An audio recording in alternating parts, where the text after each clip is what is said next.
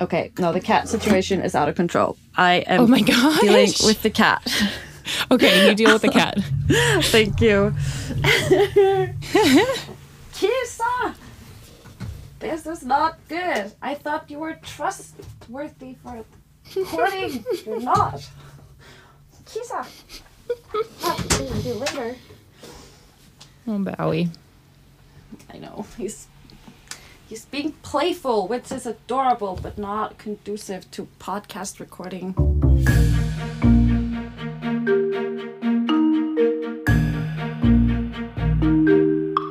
Okay, follow up. Yes, I'm excited about our follow-up today. Me too. I I was going to ask you how happy you are to have been become so close to checking the books episode off of your list. At the time of oh. recording, the books episode is almost out. It's not quite out, mm-hmm. but it's been on our our joint lists for oh what eight months now. Yeah.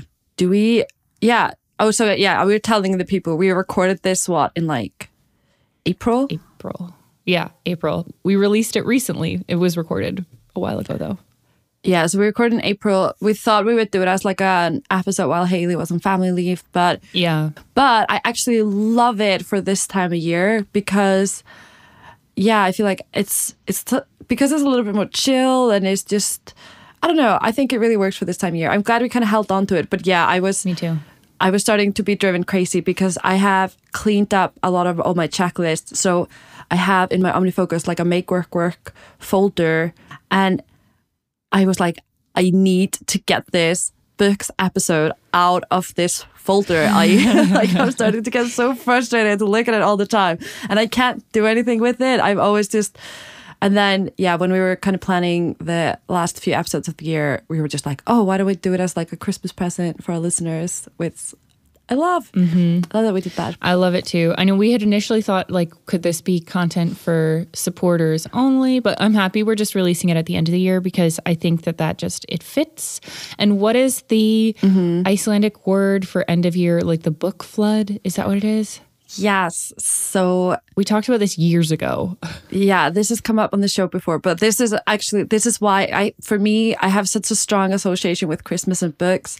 So I think this is also what just made it. I was listening to the episode yesterday when I was like walking around. I was on my way to dinner and just to re-listen to it before we released it. And it put me in such a, like a great mood to walk with all the Christmas lights everywhere. Mm. And then, yeah, so the Icelandic tradi- tradition is that we have, we call it, I don't love the translation, but in Icelandic it's called Jólabókaflóð, which means Christmas book flood. but it's it doesn't mean flood like everything's flooded. It just means, you know, what do you call it? Like the high tide? Oh, so like a higher presence of books. Yeah. Yeah, that's not as catchy. No. And I don't know. Like the I, I feel like we can work a little bit with like how do we frame it in the um, in the English language because flood sounds like Not great. not like a pleasant thing whereas like a high tide sounds kind of more festive and more um just more nice like that you're not flooded like that no one wants that But high tide is still not like I feel like that's not quite the right no you know let's let's workshop this on twitter with our listeners because i feel like if we Yeah, come up with a really good proposal and we just start saying it all the time who knows maybe it will catch on It will catch on. Yeah. So this has gotten like international coverage because basically what happens is like it it just became a tradition in Iceland that everyone would get books for Christmas. Mm-hmm. And so then the publishers all kind of uh, position all the book releases just before the holidays. And so literally every ad I see on like YouTube and on my um, internet and everything are all book ads. It's so funny. There's books everywhere. And especially now when I know people who are like writing and publishing books, I see like their faces everywhere, which is kind of hilarious. So I just I really love that we were able to do this, where we were able to kind of take this Icelandic tradition of the Christmas book flood. We need a better title for this, absolutely. Better word. And translate it into, yeah, um, a make work work context because we have this history of talking about books. And we actually mention 61 books on that episode. yeah this is absolutely just an enormous enormous amount of books that we mention on this show and how about you asked me yesterday you were like do we know the exact number of books i'm like yes because getting prepping the show notes, I wrote all of those down as I was listening. I just went back through. I was like, wow, there are a lot of these. So many, and I'm so glad we we start the episode. I mean, if people are listening to this, they probably already have listened to the book episode. But if somebody just skipped it or whatever, like we preemptively say like we're not assigning homework to anyone. No one has to read all these. But I think if you're looking for book recommendations, that that will now just be my default thing to refer people to because I think we like all the books we yeah. mentioned. Like these are all we were not just listing off everything we've ever read in our lives. This was like a curated 61. Very curated. I thought on it yeah. a lot. Um, on that note, you picked up one of the books that was I'm yes. that I mentioned. I mean, I guess that's the only. So I picked up one of the ones that you mentioned too. But yeah, so you picked up. I'm really curious which one it is. I read Your Perfect Year. Oh, did you like it? I really liked it. It was really it was really great. I really liked it. Okay. That's the one I thought that you would pick up because I remember in that well, there's another one that I, I still really think that you should read, which is City of Girls. But I, as I was re-listening, I was oh, wondering yeah. which of those you ended up picking up because they were in your favorite category. Yeah, so I had it for the longest time, and yeah, it, it took me a little bit of a time to get into it, but not as long as some other books. And then once I got into it, this was one of those where I just finished it so quickly, and then I was like, "Why is it yeah. over?" I think it was a really great read. I'm glad you liked it. I really was like pleasantly surprised by that one. So I'm happy you read it. Yeah.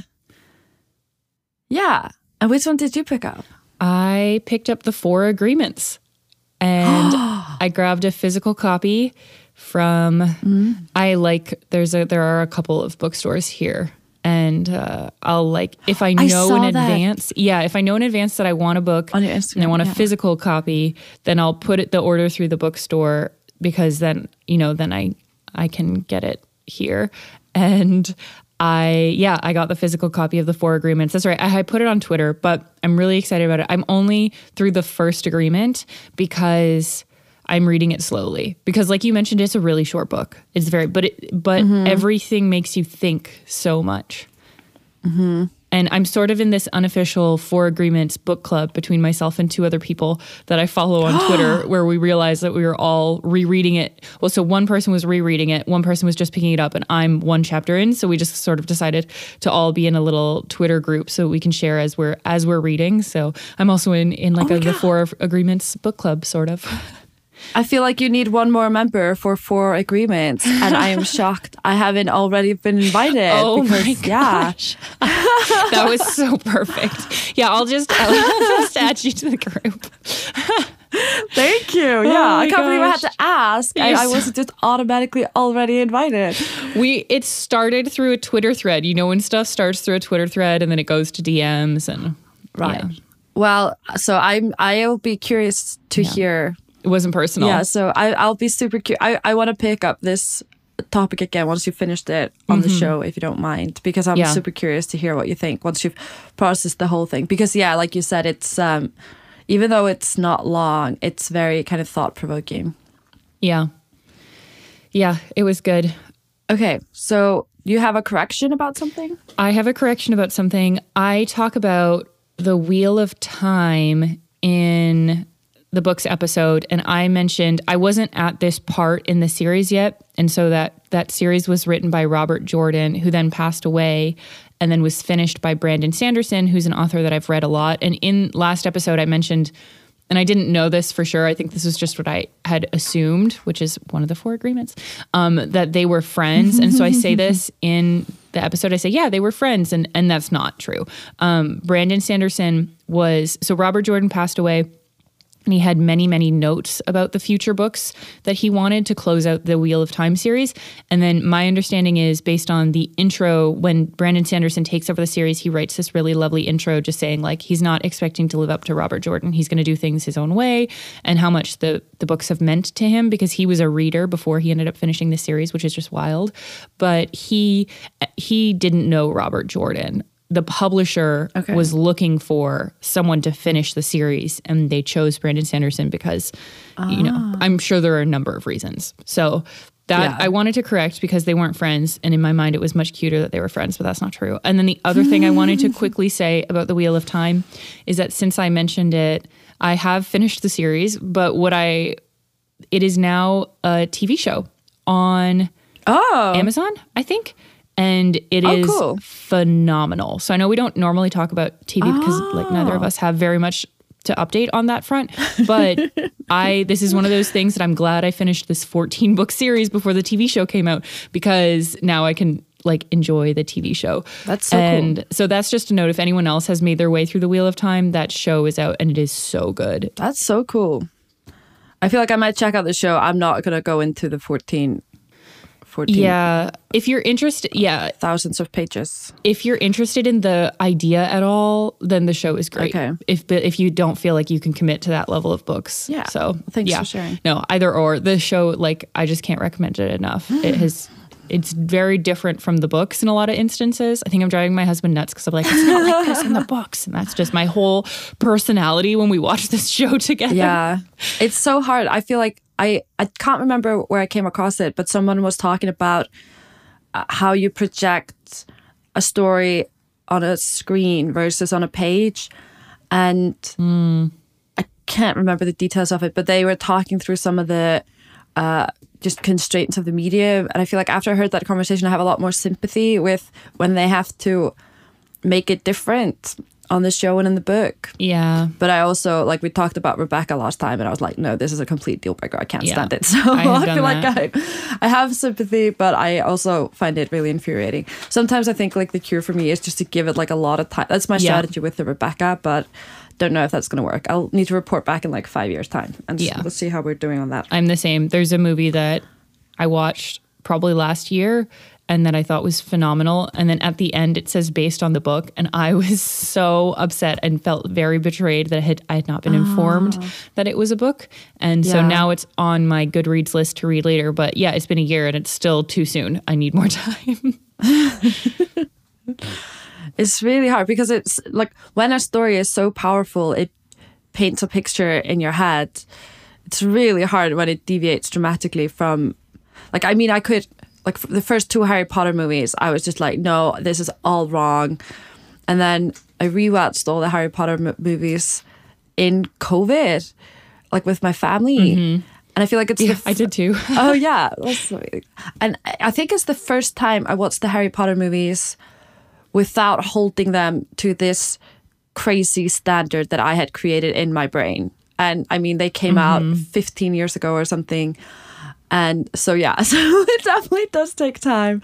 Yeah, it does take time. Well, I'm happy that you can just enjoy the Harry Potter movies now because that's what a, what a luxury. We have a really exciting topic today that has been on our list for a super super super long time and I wasn't expecting that this was the episode that we were going to get to talk about it on. And then mm-hmm. you threw it on here and you were like, "No, I want to talk about this." And so I'm pretty pumped. I am so excited. Yeah, I didn't think because for the listeners, if they haven't picked up, we are doing it like our end of year episodes. So that's what's coming later. But I said to Hailley, like, there's no way for me to talk about end of year without talking about the Strengths Finder book that Yay. got referenced when we did like a theme check in kind of halfway through the year. Mm-hmm. And so, yeah, now we're so we're doing. I think this episode might become quite long because there's a lot to get through. We'll see. But I'm so excited we're having this conversation now. Yeah, we'll see. I also think this is one of those things, just like the Enneagram, where I do something and then I'm like, Habbi, you need to do it too. And then, like, a year later, you know, because I was checking my. I was checking my Strengths Finder. They send you all of these great reports when you do these things. And my test was taken in 2020. And God, this is the problem. I never know if things are an American style date or the way that we do it in Canada. And then if you get two low numbers, like which one is the month and which one is the day? Let's assume that it's American style. Uh, yeah. So I did this in September of 2020. That sounds accurate, actually. So you know, it's been over a year, and it, I feel like this this is what happens. This happened with the Enneagram too, where I have something that I'm using as a tool throughout the year, and I'm really excited about, and I've mentioned it to you multiple times, and it takes that long before you end up being like, okay, she's she's being serious and you you do it. No that's not always how it goes but i'm thrilled i'm thrilled thrilled thrilled that you took the test it's i feel like i've learned this about myself in other aspects as well people mention something to me and i think it comes off quite oh what's the word how do you say it like nonchalant i'm like sure whatever but then mm-hmm. it gets on my list but then i also feel like i don't want to attempt something like this without being in the right mindset for it so mm. I, you know, I, I don't want to just rush through it and, you know, check it off. I, I want to be in the mindset where I'm receptive to it. But the thing is that I do get to these things eventually. and I think that's sometimes what people find surprising because my initial reaction might seem like I'm not all in on it or something. A little aloof. Yeah, like aloof. But then like I am paying attention and it does get added to my list and I do get to it eventually. And then I do get really excited about it. just the timelines are really long. Yeah. Yeah, that's funny. Well, I'm going to do a quick recap for anyone who isn't familiar with StrengthsFinder and hasn't heard us talk about it before or anything like that, just because I want us to all be on the same page. Yes, thank you for that. Okay. So, the StrengthsFinder is is ultimately a test, an assessment and but there's also a book. So I, I think the first time I brought this up on the show, I was talking about the book, and you can read the book and then take the test. Like the the book copy that I have came with a code to do the test online, which was quite cool. But so the whole idea behind the book is just this thought that in some cultures and it has become more common to encourage people to focus on their weaknesses and to say improve your weaknesses but this this whole book the idea is no focus on your strengths focus on the areas where you're already strong and go all in on that and then you know your results will be incredible so the assessment itself was created by Donald Clifton. So sometimes it's referred to as Clifton Strengths or Strengths Finder. And then I think like Clifton Strengths 2.0 is like the specific one that I took. But yeah, he essentially just wanted to identify the skills from the best and the best and to capitalize on them. And so he has like a list of all of the skills that are strengths. So that's what you get out of this test. You do the test and then you come away with your top five strengths. And um, yeah, they use it as a tool for measuring talents. I found it really, really insightful. This is the same thing as the Enneagram, which we've talked about a lot, which is it just gives you words for something that you might not have had language for before. Mm-hmm. And so now that I know what my strengths are, I find myself referencing it really regularly, both just in my mind when I'm doing stuff, but then also I I think this is something that this is related to our imposter syndrome episode a little bit too. I am now so much more comfortable saying, "Oh no, this is a strength of mine." and saying, oh no, that's not a strength of mine, also. And just really pointing to here are the things where I know I can excel, and here are the areas where you might want someone else to do it, or I can do it, but just know that it's not a strength of mine. Does that make sense? No, yeah, that's a really good, really good overview. And we got a, I think we posted, I don't remember if it was on my story or on the Make Work Work story yeah, I think I posted something like what being friends with Hailley looks like, and it was oh yeah, you know, Strengths Finder, and it was a couple of other books, and probably Atomic Habits. We got a reply saying th- uh, this person who replied that they had gone through the Strengths Finder as a part of like a career coach thing she did. Oh. So this is also used by career coaches and probably for this exact reason to just be able to give language and also just identify like what what are the areas where you actually are strong and can really excel at because I totally agree. Why would you be kind of frustratingly stuck somewhere where it isn't going anywhere instead of just figuring out what you're naturally good at and then just really having that as a jumping off point to yeah just run with it. So I think this framework is has really really um, and the reason I wanted to talk about it today, just to give that background a little bit, is because we'll go more into themes later, but I pretty much had this like not super fun first half of the year. And then for the second half of the year, I was kind of ready to just kind of get down and work and do my thing, whatever. And that's when I took the strength finder. And I think it, like the timing of it was really helpful because mm. I was kind of in that mindset where I was like, okay, I'm not thinking about everything in the past. I'm kind of looking to the future and what are the what are the little things I want to bring with me into the future, and it really helped frame things for me. Um, Okay. yeah, and kind of looking to planning the kind of next chapter or whatever. It definitely helped to have the exactly what you say, the language, and just especially because we're going to go through the strengths, but I think all of my strengths are quite intangible. These are things that are not necessarily easy to point your finger at and be like, this is something I'm good at. This, is some, or like even acknowledge that this is the skill, the the strengths finder. I'm sorry, I have a cat situation. Yes, you can take get the cat um, situation under control, and then we can continue. Um, Cat, do you need to go outside, or are you are you well enough behaved to be able to stay here? All right, the cat has been dealt with. Sorry, it was so funny. He just spilled water everywhere. I was like, Oh no, my no, no, we don't need this. I was wondering because I heard him. It sounded like he was playing with like cords or something for a while, and then I finally heard like a you know more of a crash sort of, yeah, I started him. and that was the end of Bowie's time in our recording studio. He was here the entire last recording, so I thought, but he was a lot mm-hmm. more chill then. I should have known. I should have known. Cats, you never know. All right, but okay, so he's been dealt with. Okay, so are we ready just to go into the into the strengths or Yeah. The only thing I wanted to say, I'll just add a little bit. Mm-hmm. So you mentioned this being really good when you're in a moment of reflection and when you're kind of going into a new chapter. And I really love that. So I want to suggest that anyone who is a little bit on the fence about taking Strengths Finder, I think the end of the year is the perfect time to take it. So if mm. you're listening to this at the end of the year, which you might not be, and that's okay, but I would definitely recommend it's I think it's worth the time to go into the year mm-hmm. having all of this knowledge and this language.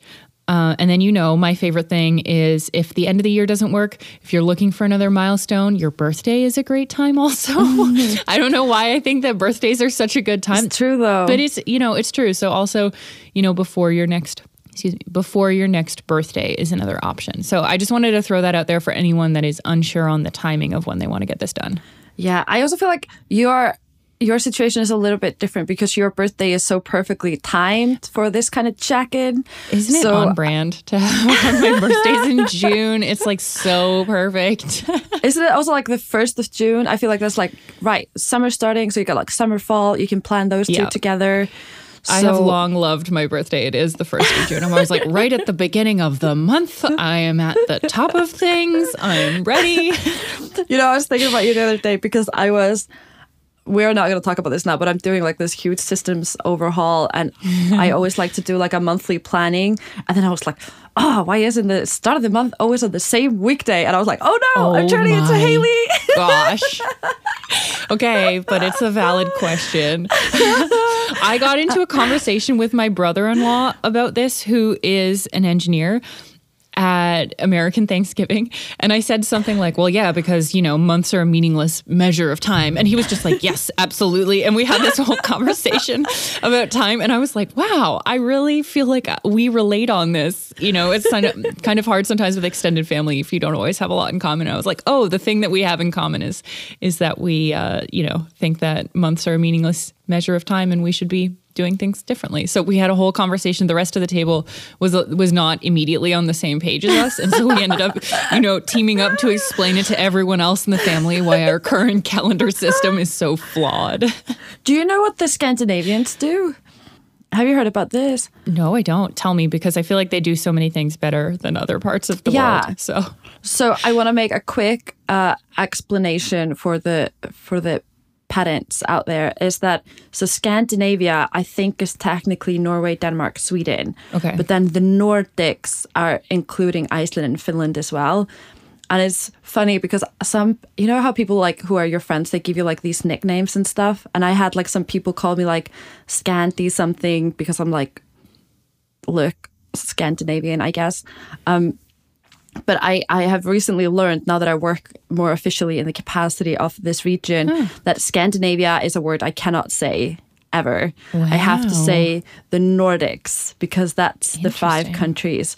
So it's yeah. Wait, And- what's the fifth one? Because you said Norway, Denmark, oh, and Fi- and Finland. Sweden. So Finland. So is Finland Yeah. not Scandinavia, but it is Nordics, or did it just miss the first list that you were sharing?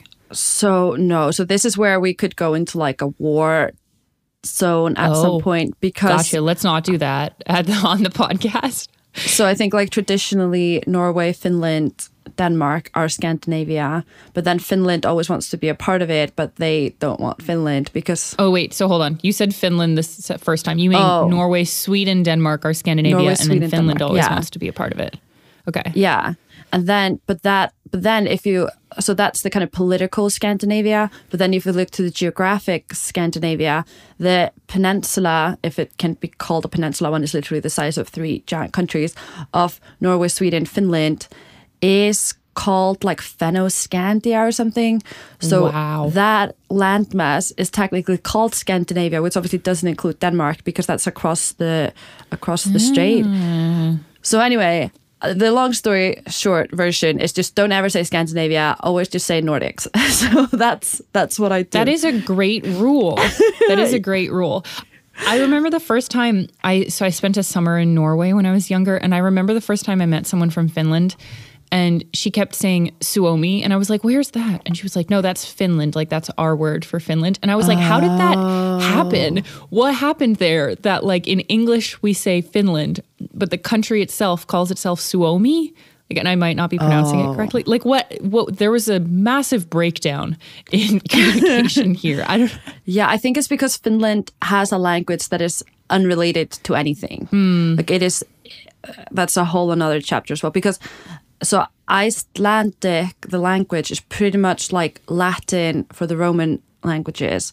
So all the like Norwegian, Swedish, and da- Danish are all pretty easy to pick up if you know Icelandic because Right. Icelandic is, is like the old and complicated one, and all of their languages have kind of developed, they've become easier and more modern, and we still speak like Viking language basically, and and we have like really complicated grammar and things like that. And obviously, it's not hard to learn it if you learn it as a child, but it's not super easy to pick up Icelandic like later in life but so but the interesting thing as well is that i feel like iceland also isn't like i feel like people think of it as part of the nordics but it's so on its own that there's a lot of things that they do that we don't actually do and i think culturally we are pretty different to the other nordic countries mm, Yeah. So so all of this is to say that they have you know traditions that we don't have. And but now i'm working more closely with them. And so i get exposed to this.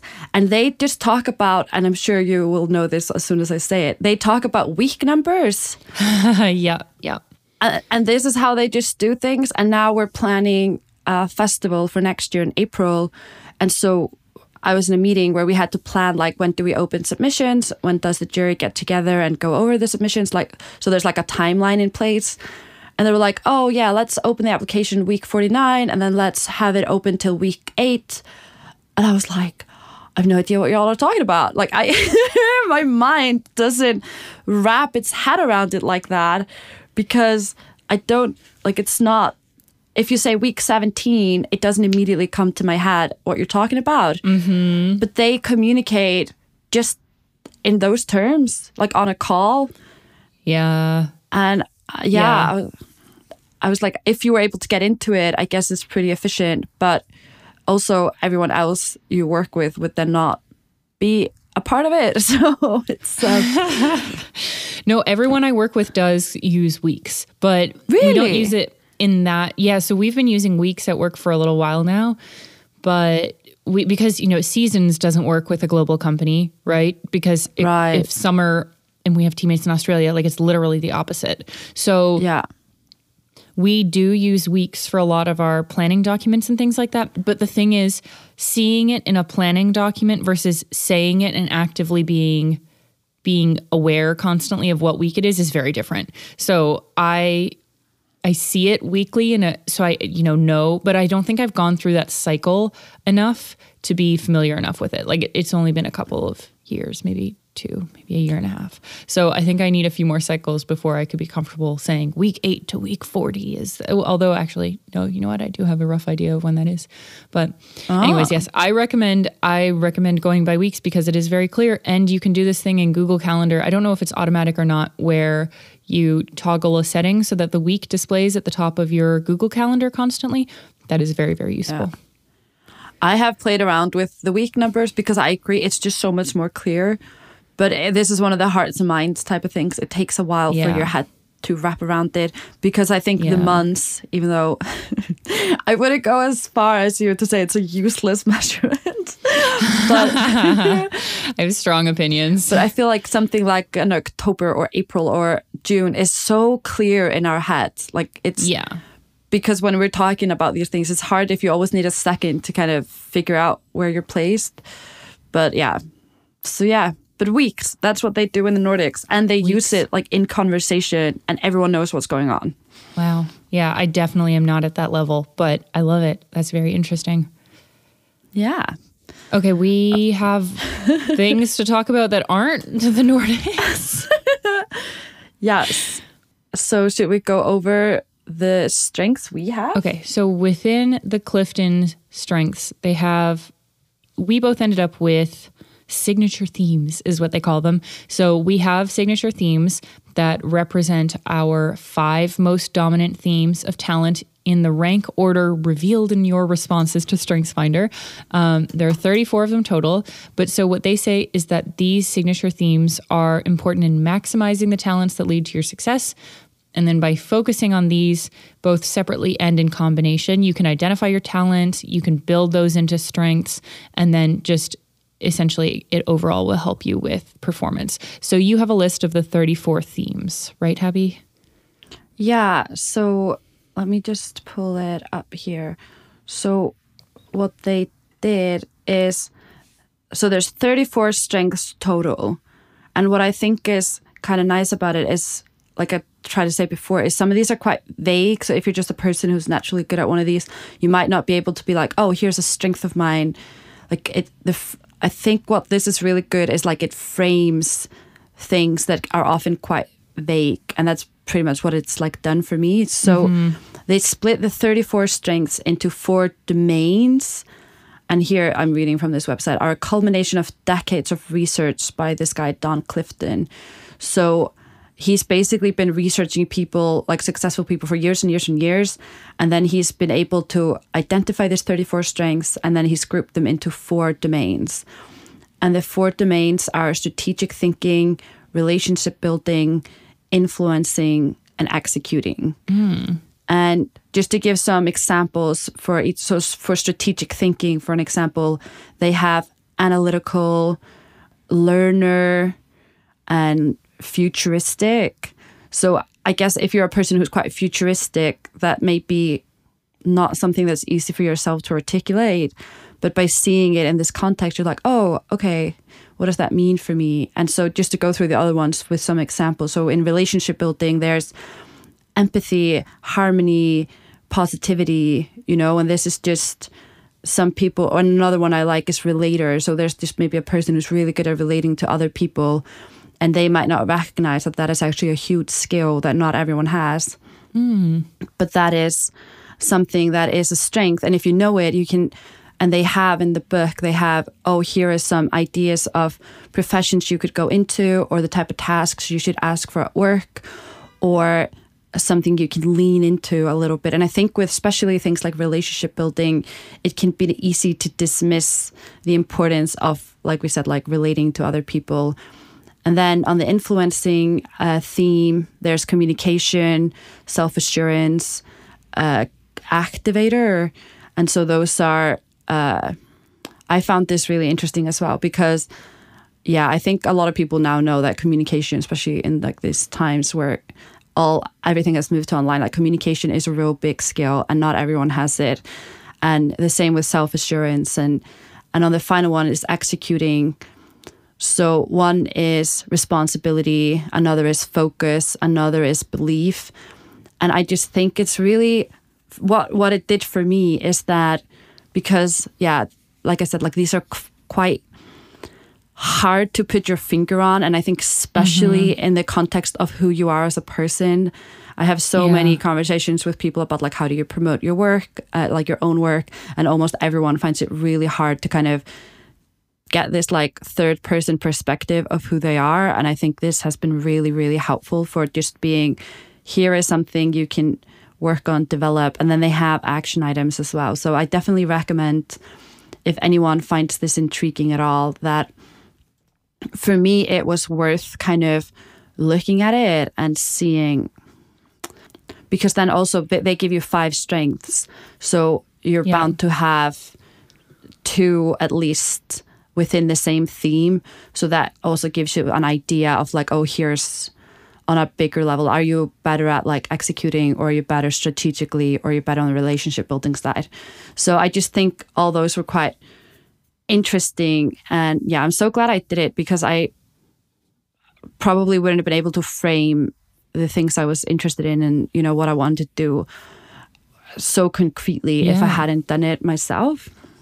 Yeah, absolutely. I think I probably would have chosen a couple at random and not, you know, if I was like, oh, I'll just look at my strengths. But this is truly measured by a really, really good survey. What's interesting is I didn't know that they broke them into these four areas strategic thinking, relationship building, influencing, and executing. And I fall completely into two categories. oh really What about you? Do you oh. fall into two of these or three or across the board? wait i feel like i can guess your ones of the four that I listed, you think you can guess the two? Yeah, I might be able to. Wait, let's. Uh, so mine is actually a little bit different. I have two in one, and then I'm across the board. oh, interesting. Okay, I think the two in one that you have is strategic thinking. Yes, God, Ah, so yes. talented.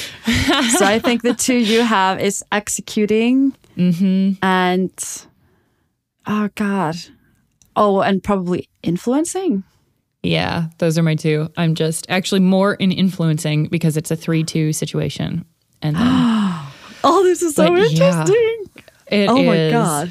uh, This is So should we yeah. just list out the ones we have, and then if we want to talk more about it, we can. Or Yes. Let me hold on. Let me quickly. I n- I now have a cat situation. Hold on. that makes me feel less bad about the other event. Oh my goodness. Sorry, she was outside the door just scratching at it. And I'm like, you know what? That probably will come across in the audio. Poor y'all. oh my goodness. Poor God. Okay, so yeah, I love the idea of just listing out ours and then maybe going into more detail. Okay, do you want to start? Because I'm so intrigued because you have everything concentrated on the two themes. Okay, do you want me to just list my five? Yeah, we could go Okay. into it after, and then I'll list my five. Uh, I think somewhat unsurprisingly, I have achiever, I have activator, discipline, significance, and communication. Wait, wait, wait. Activator, communicate. I'm I'm looking at it on my screen, so I'm going by that order. So activator, communication, Oh, I see. I see. significance. Wait, Activator, discipline, signification, and then communication.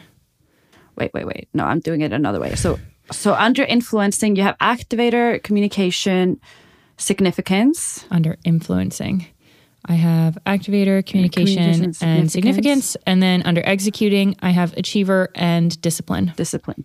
Oh, that I love that for you. Okay, we could get more into the Thank you. details. Okay. What are yours? So I have two in strategic thinking. I love that you picked up on that. You are so yeah. Immediately, I, I knew as soon as we looked at these categories, I immediately knew, oh, you're going to be in the strategic thinking category. Oh, that's so cool. So my so my two in strategic thinking are input and strategic. hmm I was going to say strategic. And then I actually have also achiever and also activator. Okay. Wow. Yeah. Um, and then in the blue, sorry, it's blue on the screen. like that in the relationship building, we can show a Relationship building. I have positivity. Oh, yeah, that tracks. This is really sweet. I love that we have both achiever and activator. What is wild to me is there is so much of this that just is in line with the Enneagram. You know? Right. because positivity, even in you're an Enneagram type 7 mm-hmm. you know, positivity just makes total, total sense for you. And then my Enneagram is literally called the achiever. So, and I also think, yeah, I think like discipline is a good one of those. But Oh, discipline is. I feel like yeah. What when I did mine, what really surprised me was that I had achiever, because I feel like we have talked so much about me being more perfectionist and you being achiever. But then when I saw it, I was like, no, actually, I do get quite a lot of stuff done. So it does make sense. Um, but this is also why I was dying to talk to you about it because I was like, there's no way Hailley doesn't have achiever. So I feel like I had already, and I knew you had discipline because it's come up on the show before. yeah. But so I was really curious to know about your others as well. Yeah. And you know, the first time, so I actually have taken this again because I think I was in a really strange spot when I first took this. So mm-hmm. I wanted to take it again because I felt this might not, you know, you know, when you're in a moment where I was taking this, I don't remember why. I think I just decided it needed to get done. Yeah, you wanted to check it off your list. That's what happened. I literally just wanted to check it off my list. And so it wasn't, I wasn't in the best space. And what's really interesting is that my first one, when I was not in a great space, was used to be competition. And then it changed to achiever, which I think is Ah. very, very interesting of like, oh yeah, when I was in a bad place, it was more on the competition side. Um, like for me, not that, not saying competition is bad, but but isn't that also like a type three trade? It's like when it goes. yeah. Yeah, that is when type when type threes are like not doing well, that comes out. So yeah, I just see a lot of parallels here between the Clifton strengths and the Enneagram. But yeah, so these Oh are fascinating. Okay, I let's do a quick high level. I don't want to go into so if you ever do this test, you get a ton, a ton, a ton of information about every single strength. And they even have, mm-hmm. like, I think that there, there are questions that you can ask yourself if this is your strength. There's a description of what the strength is. I don't really want to go into all of that because that just seems No. like a lot, but We'll just do an overview. let me pull up my report. Yeah, let's quickly just do so like what is the achiever for example. Let's do the two that we have that we have mm-hmm. together. in common. Mm-hmm. Yeah, in common. So for Achiever, it says people exceptionally talented in the Achiever theme work hard and possess a great deal of stamina. They take immense satisfaction in being busy and productive. And that is very accurate. If we ever need to update the make work work description, I feel like We'll there's just something there. Yeah, we'll just take that completely. That's the thing. And then Activator. Let me pull up. So, people who are especially talented in the activator theme can make things happen by turning thoughts into action. They are often impatient. That doesn't sound like us. um, what I find funny is that for episode 36 when we were talking about planning we both talk about how we are the planner in a in a group and we're the person that ends up you know sort of getting things done if no one steps into the role and that is 1000% the activator Oh, right. strength Yeah, I have. This is my worst quality. I am not very patient. this is my worst quality No, I am. I am so impatient, and I'm so aware of it as well. That I've like really worked on like not being so impatient, but it's mm-hmm. it's hard for me every time. I am like, why is this taking so long? And I've actually, I've had situations in like a work context where I'm just, I just want to get things done. That I've had people be like, oh, we need to have a more of a discussion about this, and I'm like, great. Yeah, that's what we need. we need to do it slower. Yeah, that's this is genuinely this is exactly so activator in the longer description it says you are you probably are frustrated by delays caused by people or circumstances and then what is what is one of the other ones there was something else that you said that was in here too that is so funny Yeah, it's um I always just say they want to do things now rather than simply talk about them. Yep. Absolutely. absolutely yes this is so yeah this is just so fascinating I'm so glad we have these two in common. I didn't realize I that. That's so sweet. I know I should make sense also why we have a project together, you know. Yeah, somewhat somewhat unsurprising. Okay, I want to talk about your your other top one input. Hold on, let me pull up the description. So input is under strategic thinking. So wait, I Tell actually about that one. I find it really interesting. So I guess this is imposter syndrome all over again because I feel like I've known about myself that I have had an interest in strategy for a really long time. But this was one of those things where I felt, I, I just felt like, what? Can you just say you're uh, good at strategy? Like this was something I found really. I, I don't know. I don't know if you can relate to this, Hailley, or like if you know what where I'm going with it. It's like, how do you say, "Oh yeah, I'm just really good at strategy," but I mean, I get that, but I would say that you are good at strategy. So Oh, well, I that's mean, why I thought of strategic thinker for you.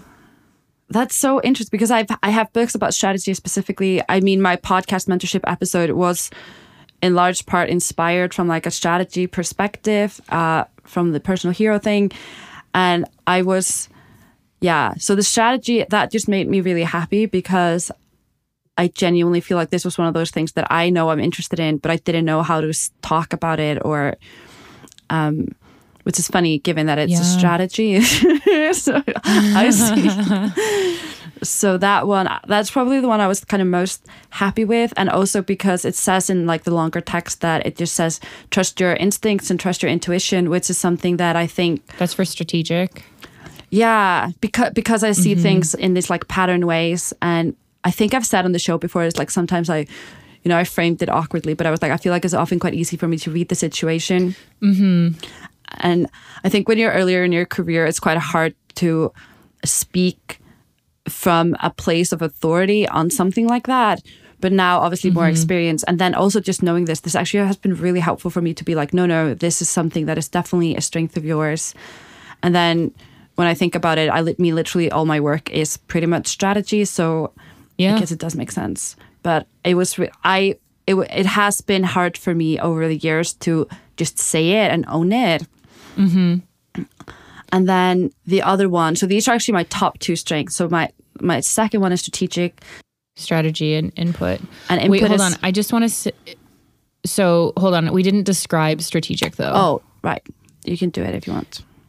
Yeah, well, I just wanted to make sure for people following along that so strategic was people exceptionally talented in the strategic theme create alternative ways to proceed, which is an interesting way to describe that. Faced with any given scenario, they can quickly spot the relevant patterns and issues. And then input people exceptionally talented in the input theme have a need to collect and archive. They may accumulate information, ideas, artifacts, or even relationships. So, yes. Okay, so these are your top two. Yeah, and so the input one was actually so so so so interesting to me because for people who've listened over the years, I feel like this is a kind of wall I've been up against for so long because I read a lot, I listen to a lot of music, I, I, this like in the longer uh, description they say it's like you're inquisitive you're curious you kind of collect references to things. And this has been my struggle. I never knew what to do with it. I just had all this input from all these different sources and then i didn't really know. This is why i'm in book clubs you know? I feel like it explains so many things Yeah. about me but then and that i think this is from the book. It says input without output leads to stagnation and hmm. I was like, oh my God, that makes so much sense. I think that's also why I've been so frustrated because I have notes and I have things I want to talk about and I didn't have channels for them. And I didn't, I mean, I think this is why I have a podcast. I think this is why I've always had a writing project of some kind. And it actually was so helpful to know these two things together is that like I am I don't know what's the best way to explain it, but I'm driven by this like curiosity and input, but that requires an output. And then also the strategic thinking is that just trust your own insight, your own intuition, and like what's the best way to uh, execute that. So mm-hmm. those two together were really, really eye opening for me just because of this framing of things that actually have both kind of been a struggle for me over the years, especially the input output one, because I was like, oh my God, that makes so much sense. Um, so yeah, I had never ever heard about input. Like, what does that even mean? Input as a strength. It sounds really weird, but when you read it Right. and when you know the kind of I heard so we just did our Spotify Wrap for the podcast and I also did it for myself as well. And I learned that I listen to more music than 99% of people in Iceland. So That's not surprising. so it's just and I mean we talked about 61 books on the last episode so I think yeah. like it actually makes so much sense and then um, this is why I make my own playlists. You know, suddenly a lot of things just I was like, oh, I it clicked for me. So Yeah. That was a huge kind of moment for me when I figured like this input one out was a really big one for me. The strategy one was also a really big one for me because it kind of gave me almost permission. I know you don't need permission to just be like, no, strategy is definitely a strength of mine, a skill of mine Yeah. and and then the achiever part was interesting because I was like because I've always thought of you as the achiever to be like oh no actually I I do things also Yeah. You do things also. There's not only one person in a friendship that can be an achiever. but I didn't know that so I'm so grateful that I now know that and then the last one for me is the positivity which I just think is um It's so perfect. It's really sweet So perfect. You hold on. Let me pull up the description for that one because we haven't mentioned it. We mentioned achiever and activator. But so for mm-hmm. positivity, people exceptionally talented in, po- in the positivity theme have contagious enthusiasm. They are upbeat and can get others excited about what they are going to do. Oh, that is so accurate. it's really sweet so this is just so seven too. So yeah so Oh, also that's so sweet. It's really sweet. And also, I like, we're probably going to talk about it a little bit more, but with the theme discussion, but like coming out of last year, which was awful. And then like the first half of this year was also not super fun for me. And then getting this assessment, I don't know what's the correct word, but it was just so, Yeah, assessment's good. yeah, it was just really validating and really helpful. And it's also nice. It was just really nice. It was just a pleasant thing all around. So I just thought Yeah. very warmly towards you that you um, had told me to do it. Aw. Yeah. Thank you. I'm happy we're reviewing it now because it is just really helpful to be thinking about this at the end of the year going into next year. And yeah, this is this is just all so helpful. Like the so the ones that we have in common, achiever and activator, are my top two that we've already mentioned. Oh, right. Okay. Oh, yeah, so like those are the ones that we have in common, but those are also my top two. Oh, that's cool. Mm-hmm. Those are my three and four. Yeah, yeah. Your top two are both the strategic ones, and my top two are both. Are achiever and activator in the same category? Let me see. No. no, they're in two different categories. But Yeah. still, I live very much in the influencing and executing categories, which is so, which makes complete sense. And then you have like slightly more strategic thinking, and then you're across relationship building, influencing, and executing, which is fascinating. Mm-hmm. Okay. Do you want to go through your others? Yes, I'm really curious what they mean a little bit more. Yeah, so we've gone through achiever and activator. The next one for me is discipline, which I think I've always described as routine oriented. Mm-hmm. But this is fascinating. It says people exceptionally talented in the discipline theme enjoy routine and structure. Their world is best described by the order they create. and I have so felt this So true for you. as a strength of mm-hmm. mine in the past. And so it's it's helpful to just have the language. That's the thing. It is helpful to have the language. I feel like anyone who knows Yeah. Hailley like gets the sense that she's quite disciplined. But knowing it and being able to say it, because maybe that's not the word Mm-hmm. they think of. Um, yeah. So yeah, I'm just really Yeah. grateful for this whole uh, whole thing that exists called the Strength Finder. It's really interesting. No. It's so great. Okay, I have two more that I'll quickly do an overview of. My next one is significance, which they describe as people in this t- category want to make a big impact. They are independent oh. and prioritize projects based on how much influence they will have on their organization or people around them. Oh my god, this is so true for you as well. I also think of this as sort of like prioritization as well. Like I can definitely come into a project or a group and say, this is just, here's exactly what we need to do to have an impact. And if we, yeah, wow, I'm just reusing all of the words from this description. but yeah, I've absolutely noticed that about myself more recently. I have more examples than I used to of this.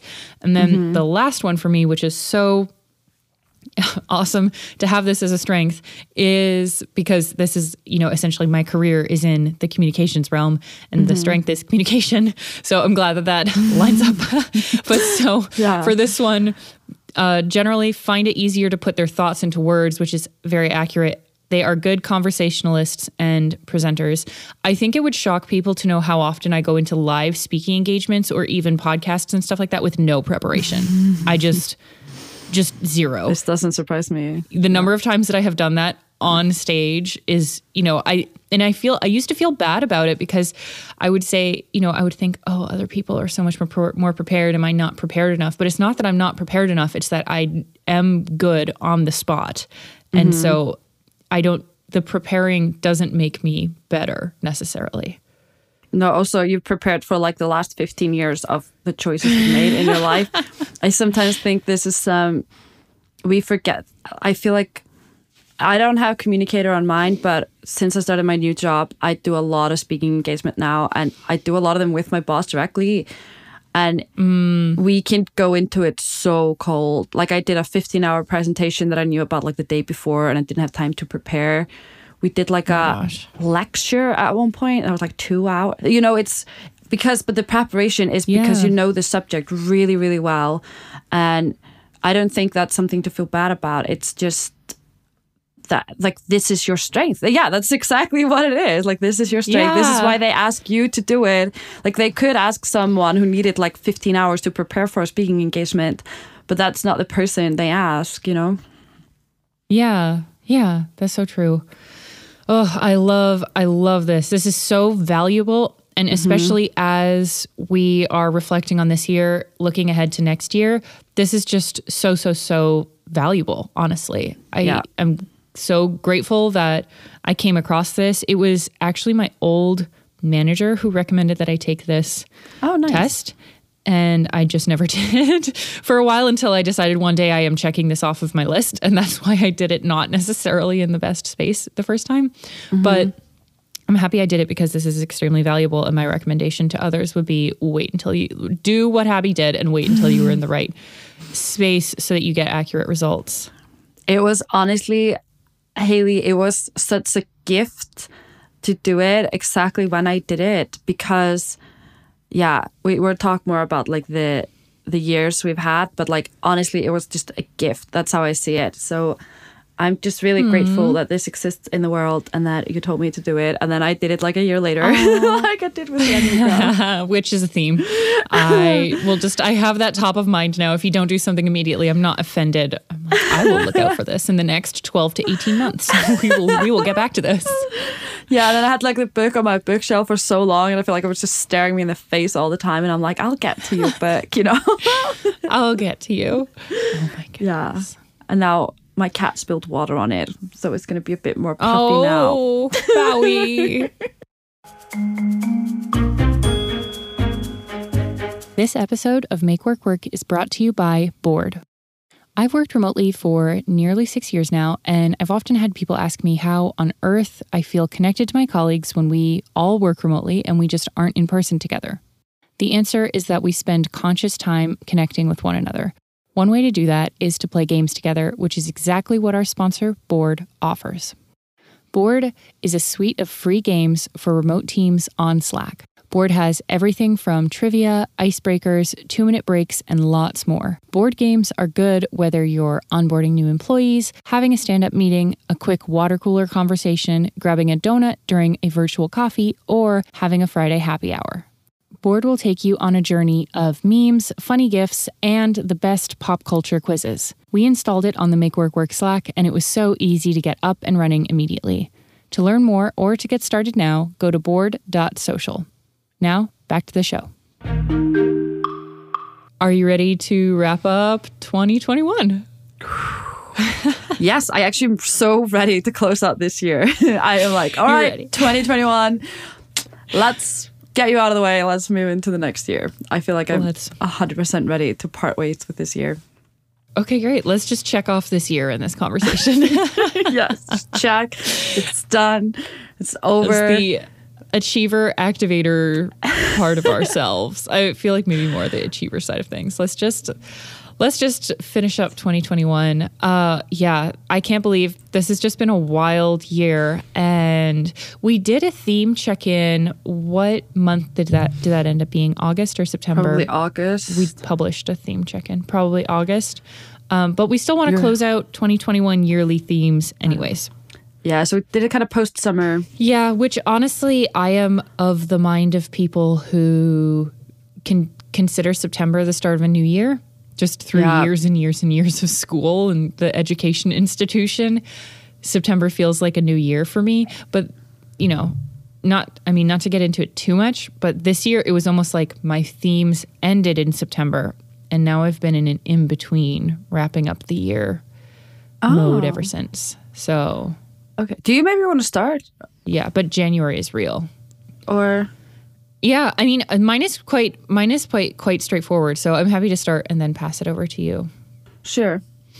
But yeah, I I really feel like my themes this year were so centered around having a baby, of course. So I have the season of preparing, pre-baby, and then the season of adapting, post-baby. And then I think what happened is I just got to a point where I embraced adapting and I didn't need to think about it anymore. So Oh, that's great. I've stopped thinking about themes for a few months now. I think really our conversation on the on the show was sort of like the end of that for me. Very shortly after that, I sort of just considered that theme complete and then have just sort of been thinking ahead to the next theme, which I don't have yet. We can get to that next year. But yeah, for me, it was because my themes were so centered around an event. I think it mm-hmm. was not applicable anymore once I had settled in. So once I got back to work and I was back in that routine, and once a couple of other processes in my life were were sort of all figured out, and especially just I've been able to predict things a little bit more, even with like the timings of our conversations. I have a better idea of when I'm free or when I'm not free. So I think that it served me well, but I kind of closed that one out very shortly after we talked. So I haven't had very much on the theme end that has been on my mind for cl- wrapping up the year because I, I really do think like it, I sort of, it served me and then I've moved on, Right. which is good. But I think that you have had more, like your theme was truly throughout the entire year. So maybe there's a little bit more for you to update on as we, as we sort of wrap up the year. Yeah, I feel like, yeah, I definitely feel, I almost feel like my my theme came into fruition. this is a theme pun. I'm sorry, everyone. Um, Sorry, everyone.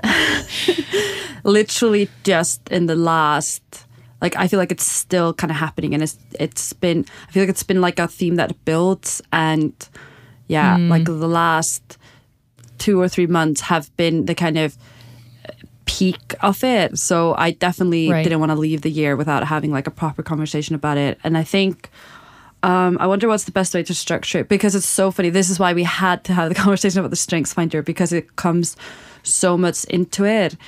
So wait, I have some notes. Can you remind everyone what your Yes. I was just gonna say, can you remind everyone what your theme was? Maybe that's a good place to start. Yeah. So uh, I did the year of flourishing.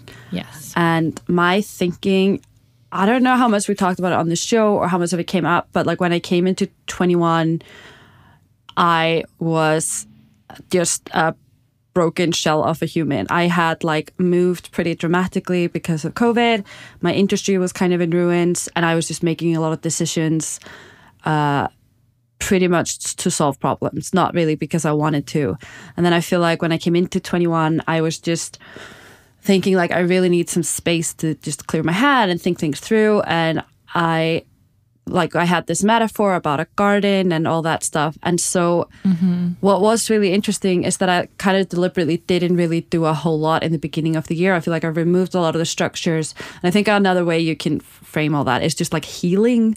Um, it was like just and also I think when you're in this space where just everything goes on in your life, it also just brings up older stuff and everything. So it was just like a really, really dark time. And then when I started introducing things back into my life again, it was really, really intentional. And it's actually really mm-hmm. interesting because I think I had this idea in my head that like the summer would kind of be where I switched gears a little bit. And that is exactly what happened. That's when I took the strengths finder, and that's when I say it was such a gift because it just clarified my thinking on a lot of things. And it's been really interesting because I have all these. I've never really done anything like this so deliberately, but I wrote out like next part of. Uh, I split up the theme into like a couple of chapters, and for yeah, for like the third chapter, so like just coming out of the summer, I literally wrote the input and output are in balance. So that's directly from the strengths finder because that's exactly what I was feeling. I just constantly felt so blocked because I had all this input and I didn't know what to do with it. Um, and then, like, a big focus for me this second half of the year was like, how do you set up uh, input that I'm happy with? So I'm also really intentional about like kind of media I consume. I unfollow a lot of people on social media now, and I don't watch things Just healthy. yeah so i also this it's also even just the people i interact with like this time has been i sometimes phrase it as a way like i just don't have any bandwidth for things that aren't nurturing to me because it's just mm-hmm. like last year I, all my energy went into just kind of like holding things together and then it just meant if things weren't serving me I just didn't have time for them and I didn't have energy for them. And as someone who was like a people pleaser and like more like diplomatic sometimes, I think it was actually such a blessing that I just had this dramatic, like, you know what, I don't have time for anything that's not healthy and nourishing. So I just kind of took a step back from a lot of things. So Yeah. yeah, but the second half of the year has been much more exciting. Uh, but I feel like I couldn't have got into it without this first half, even though it was definitely not fun. Right. Um, you had to do the work to get to this point. Yeah, absolutely. And it's so interesting because I'm looking at this like list that I wrote and like a few of the kind of uh items I have was like have advertisers for Make Work Work, which we now have, have email lists set up, which I just did. Um Yes. and then yeah, so another thing I wrote is just like be a seven, just like go out and enjoy life, which is really I sweet. love that. Yeah, and then like it just I don't know where I would be if I wouldn't be in my current job because that has been uh so rewarding because it's just so I keep feeling like I'm cheating because like everything I'm supposed to do is something that like I do like I'm naturally like naturally good at. Like I work on the playlists which is something I've been doing for a long time.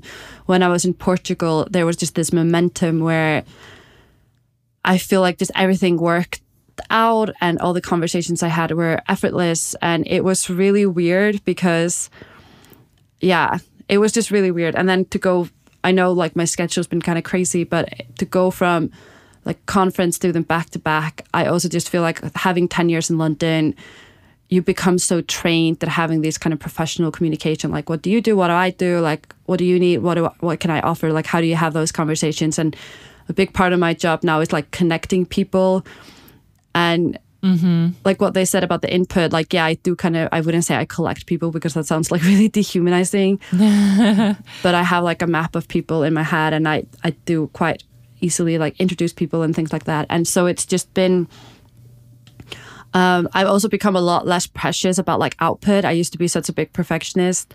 Now Yeah. I just press publish on like a lot of things, and I notice I'm typos. so proud of you. Thank you. Yeah, I notice typos on things, and I'm like, nah, that's a shame, you know. But it doesn't. Oh my gosh.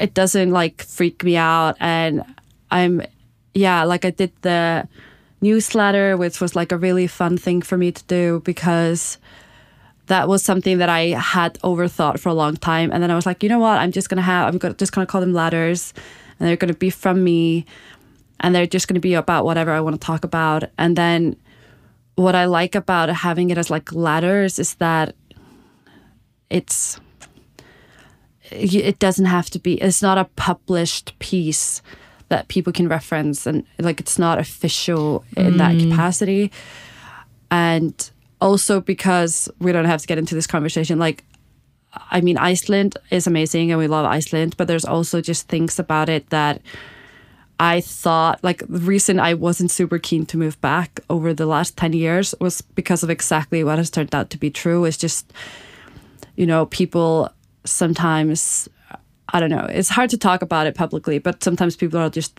Um, it's almost like they root against you, which is like a tricky thing to navigate sometimes. And Mm.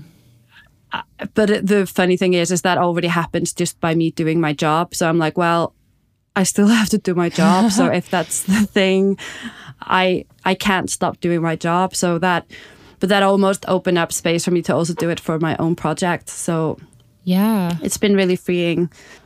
Yeah. Yeah, and for anyone who is not subscribed to your newsletter, the they have been so great. I love the tone that you take in them. It's very much just it's so you, like the voice and the tone is just so you. You're not, you know, trying to be anything else. You're just sharing from your perspective, which I really love. And just because you probably won't shout it out for anyone who wants to subscribe to Habbi's newsletter, I'll put a link in the show notes and also it's on her Twitter profile. It's one of those, you know, links right underneath the Twitter profile where you can subscribe to her newsletter. Yeah, thank you. I'm glad you. Um, I also think because another thing that I did is I just realized I think like the creative process, I guess, is so far from all the metrics and everything that people. It's so easy to get caught up in that on like social and stuff. So I've like turned off likes on Instagram. I manage like five Instagram accounts now, but I just turn off the likes because they stress me out, and so I just don't look at them. Yeah, that's a good idea. Yeah, and I like that with the newsletter as well, is because it's just a letter, and because of this kind of um, dynamic I was talking about, like with Iceland, I I like that it just goes out to the people who have opted in. So I think that's also why I don't really push it. I'm just like you can. It's not hard to find it. It's literally on my Twitter profile, but I I I'd rather have fewer people uh, subscribe that then like appreciate it rather than like push it out and try to boost numbers and that kind of thing. That's a really good way to look at it. And I think newsletters in particular, so we've been talking about this sort of behind the scenes, are fascinating. A friend of mine who I mentioned on one of the last episodes who wrote that article about virtual assistants also wrote an article about having a private newsletter. And I feel like that's a really similar theme. So she has a private newsletter that's just for friends and family. It isn't published anywhere. And that's one of the things where it's like, it's not about growing numbers. It's really just about sharing things with a couple of people that truly want to hear from you. And I think that is such a mm-hmm. different mindset to go into having a newsletter than to say, I'm going to grow this, we're going to have exponential growth, and then I'm going to mm-hmm. Either, you know, sell space or sell links within the newsletter, or even some people, you know, sell their newsletters to publications that that happens, not for, you know, not people like me, but people who are mm-hmm. reporters and who who have a lot, a lot, a lot of followers and influence overall. But I love that you went into your newsletter with that mindset of this is just an opt in. People can join if they want to, and if they don't want to, that's fine. And it's not going to be. I like that it lowered the stakes for you too and made it more possible for you to mm-hmm. publish because that is so it's so important to be able to think of what is stopping me from doing this project that I want to be able to do. And if it's the stakes are too high, then you can fix that by saying like I'll mm-hmm. make the stakes lower then. So I yeah, I love all of this for you. Oh, thank you. And also, like the thing is as well, like what I was saying, like it's come up with the show before that like no one in Iceland ever talks to me about the podcast, and it's really I don't. This is like a psychologist can help me understand this, you know, in the future. But I just I feel like I'm not even trying to understand it. These are just facts that I know. Like no one in Iceland wants to talk to me about the podcast, but sometimes there's something that I'm really excited about you know something that i'm working on or something that i'm like because also i work on the playlist and sometimes there's something about the playlist i get really excited about and i feel like the social media platforms just weren't working for me in talking about it and so i feel like it's been interesting because I feel like by having this for the newsletter. So, for example, we the episode we released where we talked about imposter syndrome, I ended up writing a newsletter about that because that was really special to me. But I, that doesn't mean I do one for every episode we do. I'm not saying all the episodes are not Right. special, you know, but th- there was just a reason to do it for that. And I f- felt like I needed more space than a tweet. So that was like a space for it. But what's been really interesting is because I've had this approach, I feel like I'm much more casual about all of the other platforms as well. I feel like I've posted more on Facebook and more on LinkedIn than I was doing anyway because I just feel like I don't really know exactly what to make of it. It's just I feel like I have much more relaxed approach towards all of it, which is helpful when you're someone like me. Um, more relaxed is not a bad place to be. So I love that. I need more of that. I also feel like because of the times where everything, like I'm probably never going to have a year where I spend so much time at home. And so Right. I feel like now is the kind of time to just figure these things out because actually when I look through a lot of my old teams we had like year of action, year of intention and I feel like a lot of these are trying to get at exactly this but I just didn't have the way to do it. So yeah, I'm actually super excited to think through next year's theme because um, I feel like this is the final one kind of on that journey now. So Like it's been a build up. It has taken multiple years. Yeah. Oh, absolutely. And yeah, it's also interesting because I think, um, you know, the reason why it was hard because of this Iceland dynamic, but like that was also the case when I was in London, even though I was in Iceland all the time. Um, it was still there because I still went quite a lot back. But now I'm here and I, these are all still true, but I've just kind of been forced to deal with it a little bit more. So I actually think that's been healthy for me, even though, and I can't stress this enough, it has definitely not been fun. It was, it was like a process, but it, now it's actually really rewarding. And it's, um, yeah, so this kind of past three or four months have been just really, really magical almost. So that's been hmm. a fun thing, which is also really bizarre to be still in the middle of a pandemic and everything is still like a lot of the external situation hasn't really changed, but it was just that. yeah. There's a lot you can do internally. Yeah. yeah. Yeah, I think so. One reflection to, that I wanted to share related to themes is I don't know if themes are working for me. I think that's that's sort of Oh, that's the reflection as I was reflecting on this year. I think the themes that I set up, and maybe this is just the way that I'm setting themes, like very willing to recognize that, but the way that I'm setting up themes that I've set them up in the past, I think I don't know that they're working for me, honestly. Like this one was so focused and I think it served a purpose. Mm-hmm. It was so focused on, you know, this huge part of my life where I was having a baby, but it really missed this entire other section of my life. And so maybe that's on me, but going into 2022, I you know, this is the time of year where we both start reflecting a lot. I am definitely going back to goals. And I didn't set any Oh. goals this year because it, I knew that this year was going to be wild and I didn't want to set goals and put extra pressure on myself. But I think mm-hmm.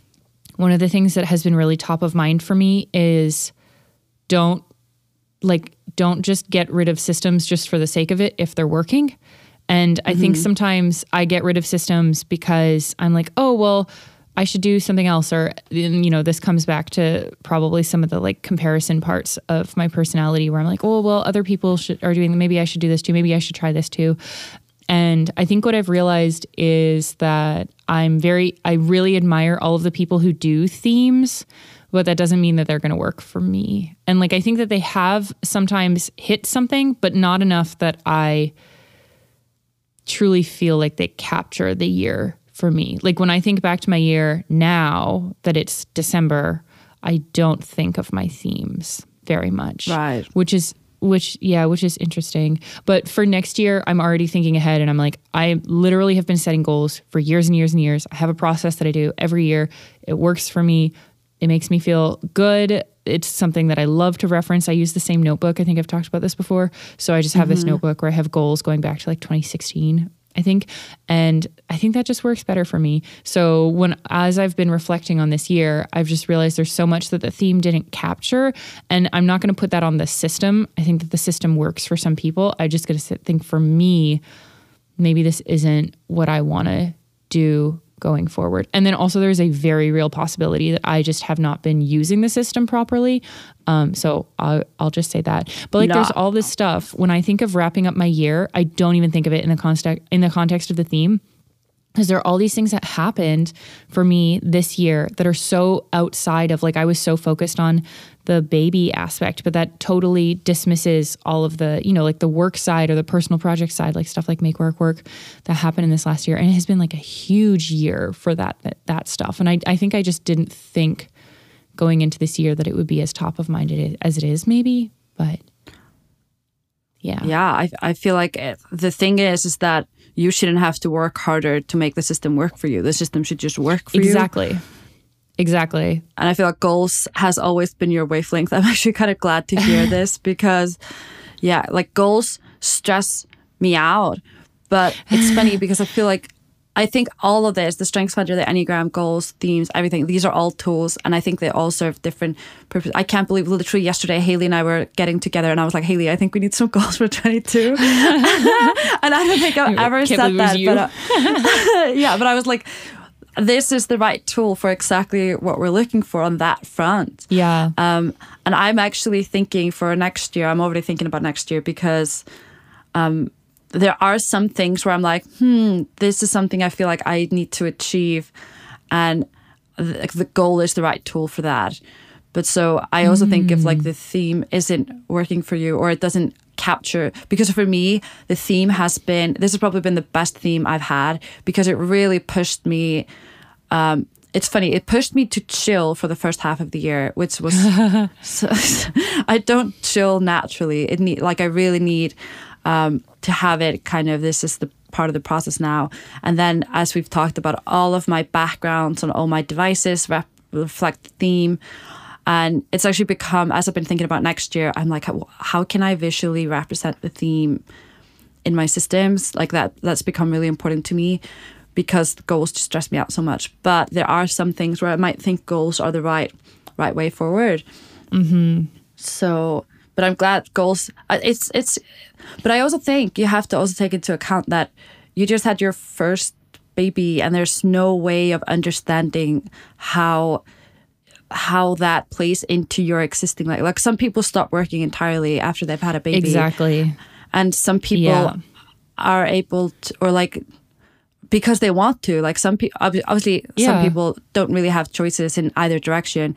But for people who have the choice, and obviously that is a position of privilege and all of that, but you you did have a choice, and I feel like you didn't know if you would maybe want to dial back or if you were able to kind of still progress on other mm-hmm. fronts. And I feel like there's no way for you to have known that going into it. I think so. That's really true. I think that's why I didn't set goals, or maybe the theme didn't didn't capture that. But that's very true. There was so much unknown going into the second part of this year for me post baby. But yeah, and working like, well. I did not dial it back. I dialed it up. I did the opposite yeah. of dialing it back. I feel like it's so funny. We're probably gonna talk about this like next year, but I feel like you're probably more busy also not like outside the baby, just on a work element yeah. and on a personal project element, I feel like you're definitely not less busy. no, I think I yeah, no, I absolutely am more busy when it comes to both of those. I think so just on the theme of like wrapping up the year, the the thing that I've been reflecting on when it comes to work that is just unrelated to themes and I think probably what I'm going to do next year is set goals and then see if there's a naturally emerging theme instead of mm. try and force it versus trying to force it a little bit, which was I think what I've probably been doing the last couple years. But when I was reflecting on this year, not having known what is everything that's going, you know, going into the year, you never know what's going to happen, especially with having a baby that just kind of can really impact your year so much. Reflecting now and looking back, it is it is just wild the number of things that happened and we haven't talked about this a lot on the show because there has been a lot of uncertainty around a couple of things for me, but I think we might talk about this next year. But this year, I actually got promoted twice, which is like not something that has ever happened in my career at all and is not common at my workplace. And I got promoted right before family leave, and then I got promoted just recently. And we haven't been talking about my work lately because it's been changing so much and it's been really wild. But I'm excited now that I've like reflected on this. Like everything feels so great and I'm so happy that I that I sort of ramped up in work because it's been extremely fulfilling and it's also helped me think you know just it's really helped me reflect on the direction I want my career to go, which has been awesome. And so, anyways, I'm just very proud. I'm very proud of how this work, how this year ended up going for the rest of the year post baby. And I'm really excited for 2022. That's sort of the note I wanted to make sure that I mention because it doesn't come up in context of my themes. So that's what I wanted to mention. Yeah, I feel like you've had a. It's funny because I've talked about this in my personal life. Like Hailley is doing this and this and this, and everyone's so excited for you. But yeah, it literally hasn't come up that much in the show. So we're probably going to have to set aside special time to do that because there's a lot of exciting things. And next year, next year. I feel like you've had a huge, yeah, next year. But we've had like a huge, like you've had a huge year on a work front. I feel like I've had a huge year on a work front. You've had a baby. Um, we've also had, a, I think this year has been a really good year for the podcast as well. Um, if I don't know if we are Yeah. ready for that conversation or like. I mean, so ready. This year has been a fantastic. It's been a fantastic year for the podcast, and I think I'm so happy that we took the time yesterday. Having no, the day before yesterday, we've been talking like so many days in a row. single day. Um, I am I'm so happy we took the time to truly reflect on this and sort of narrow in on the list for the podcast. But we've alluded to this. We've we've I mean we've straight out said this and we've mentioned this in our newsletter too. But we had our first ad partner this year, which is huge. and huge. I think for people who have been listening to the show for a long time, you've probably heard anchor ads and then now this new ad from board and i just want to share a little behind the scenes because we're pretty open about this. And you know you can tweet us questions about podcasting stuff anytime. But the anchor ads have been either sort of on the back end of anchor and that's the platform we used for hosting the podcast. And those are like we are talking not a lot of money. Like this is No, you know these are like this Yeah. is literally pennies. But mm-hmm. it's it's just been it was helpful for us to go through the experience of running an ad through anchor. And and things like that. So board was truly our first partner as an advertiser and you know drawing up contracts. And it's it's just been such a fun highlight from this year for us. Yeah, because it literally takes the show. I feel like maybe the listeners don't know, but we've had the show what for like four or five years now, and it like um, it comes with costs. Like we're not even talking about our own time, which would be demoralizing to break that number down. But like we have to pay for software subscriptions, we have to pay for you know uh, other things, company costs, because we have an LLC in the United States, and like there's even if it's not crazy high costs, there's still costs, and it's it's so funny this year. I just feel like I was just Hailley, we're not paying for the show anymore. Like we we have listeners, we have people who care about the show. And literally as I just read up, like it was literally one of my big goals this year to I was like, we need to get an advertising partner on the show. We need to have the show starting to make money. That's just an absolute fact of the matter. It doesn't make sense that it doesn't. So I feel like Hailley, you own this literally just to cover the costs yeah, just to cover, and we are lucky we have some listeners sponsor, but I feel like that's also because Anchor allows listeners to sponsor the show. I feel like that's also probably something we'll talk more about in the future. But I just remember this year, I was just like, Hailley, this has to become, or we were both on the same page. I'm not saying that I, Yeah. I and Hailley actually has Yeah. led a, a lot of the business development work. So um, I'm not saying it was just me, but for me, it just came in such a sharp focus this year. I was like, no, we have to, like, this has to become uh, a focus.